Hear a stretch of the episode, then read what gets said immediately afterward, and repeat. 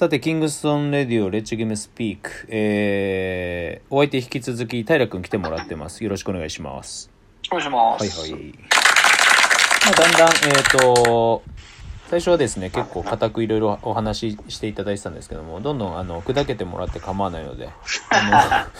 砕け散った奴らも何人かいるので、まあまあ、や、ね、安室みたいにはならないようにしますよ。はい。とりあえず。はい。あれはまあ一宇とかね。そうそう。大体俺ら世代っていう、まあ、その救いようのないね。うんまあ、まあ、その、今、最後の、前回の時に最後に話してもらってた、その、日本の、えーバスケット界が進むべき道っていうか、なんていうのかな。まあ今、えっ、と、オフレコというか、収録の合間に話してた、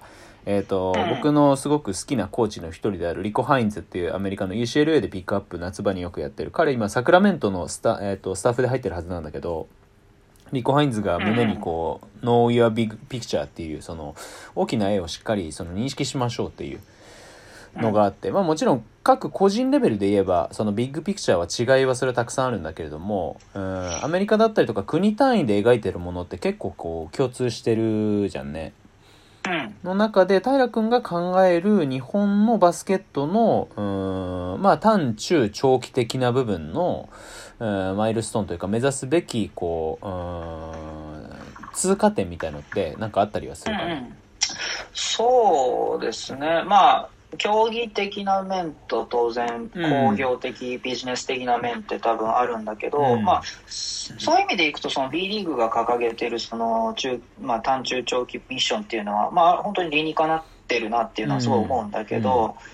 あの要するに世界にね通用する、まあ、リーグになるみたいなのもそうだし、選手を生み出すみたいなところまあシンプルにそれなのかなとは思ってるんだけど、うん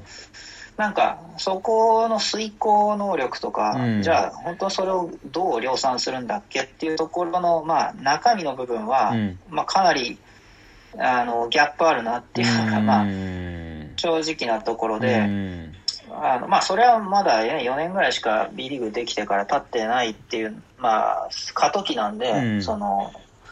あの、それを文句言ってもしょうがないから自分でやれるとこはやろうっていうのが、まあ一つ動いてることでもあるんだけど、うん。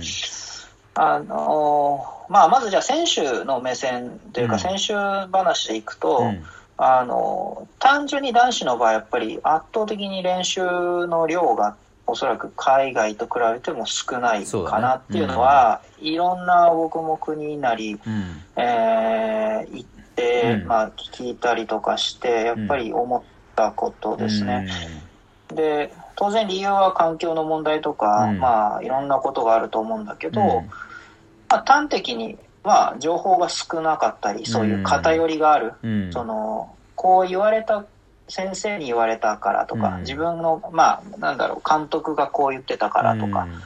なんかそういう盲目的に言われたことをやるに、まあ慣れちゃってるっていうのは、えー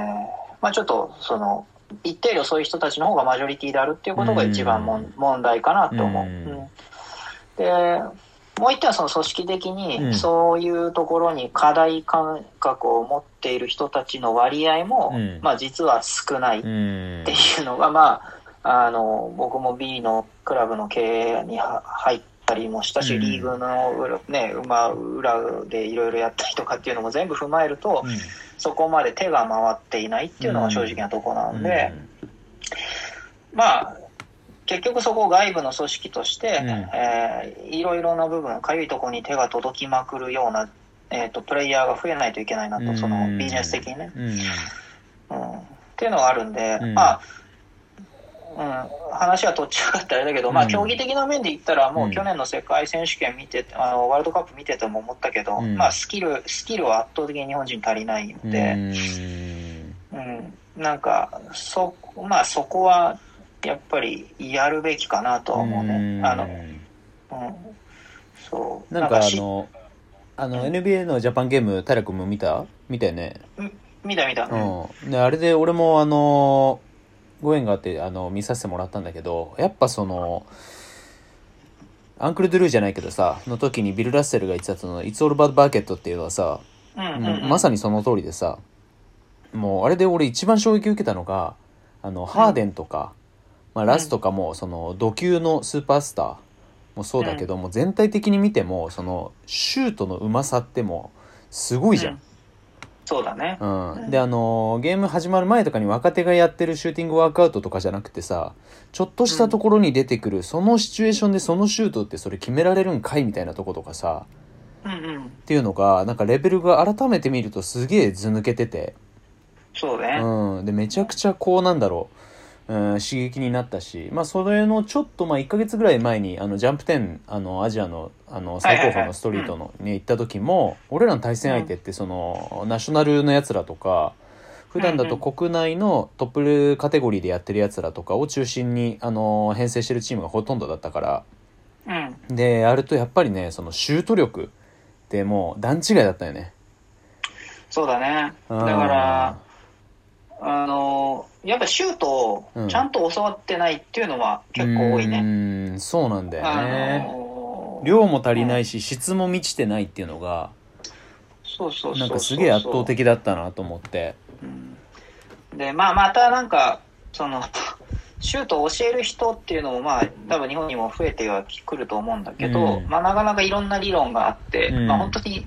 それでいいんだっけみたいなのも含めてね、うんその、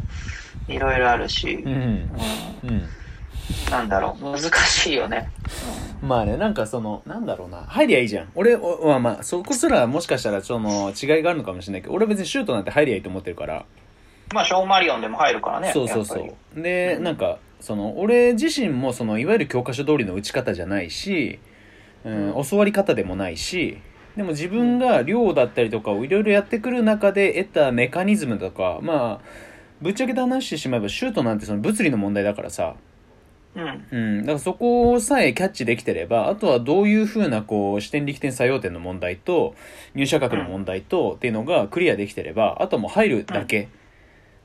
うん。そうそう。まあ、再現性だからね。そうそうそう。なんだけど、なんていうのかな何の話しようとしたんだっけど。でもそのなんだろう。こう打つことの方が逆になんだろう、うん、まあ型の組み手とあのあ型の空手か。でいうと型と組み手があるように、日本人ってどうしてもその、まあ、バスケ以外のところでもそうかもしれないけどもどちらかというとその型をこう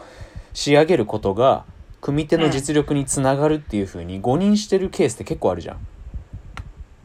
そうだね。うん、でも組み手の強さと体の強さ強さっていうかまあ美しさだったりとかってさその似て非なるものはやっぱりあるし、うん組み手の中でしか育み得ない組み手の強さっていうのも間違いなくあるからさ、そうだね。うん、アイバーソンとかのシュートだってさ綺麗にあんま入んなくてさそのリングに一回ゴンって乗ってからゴロンって落ちるようなシュートとかさうん。あの、まあ、いわゆるストリートの決め方結構多いじゃんぐちゃぐちゃっとなってって、うん最後こうねじ込む系のとかさ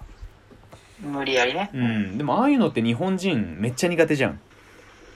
そうね。だからそのリズムも一定だし、そうそうそうそうなんか全てがこう、なんか機械的。うんちゃ機械的よね悪い意味でのその機械的っていうかさ、そちょっとその自分のあのレールのところを邪魔されちゃうと確率がもう半分以下になっちゃうとかみたいなさでステップのあの切り足変えられちゃうともうほぼ入らないとかさう。うん。っていうのがなんかこう強さであり弱さでありでもそれってあの国際の舞台に立つと相手にそこをあの見透かされて弱さにしかならないケースとかって結構あるからさ、うん。らそういう意味ではもっともっとこうなんだろう。うーん。柔軟性のある技術。なおかつ再現性が高くえー致勝率も高いって言ったのを増やしていかないと、まあ男女問わず、まあ、女子の場合はねその組織的にどう戦っていくかっていったところであの本当にメダルも見えるんじゃないかっていった位置に今つけれてるからさそうだね。また課題は多分もう一歩突き抜けた個の作り方っていう風になってるんだろうけどうん。まあでも男子に関して言えばやっぱりそのもっともっと自分たちが思ってる以上にマジで必死こいてやらないといけないことってまあそれはもう50年前から一緒なんだろうけどさうんっ。ていうのを現場の人間たちがどれだけこう当事者意識を持てるかってうーん多分一番大事だなとは思っててそうだね。うんうん。まあなんか、だからこそ、まあ僕は最近そのね、シューハリーでそのうん N、NBA のトレーナーとか、うん。あの、まあ今、ケンバーウォーカーとかオラディポのうん。トレーナーやってるライアンっていうのは結構、あの密に連携取ってるけど、うん。もちろんそれそれ以外のトレーナーも、うん。まあ、たくさんあの絡んではいるんだけど、うん。やっぱみんな共通して言えるのは、うん。やっぱりそのシチュエーションごとにちゃんとこういろんなことを想定してやまあ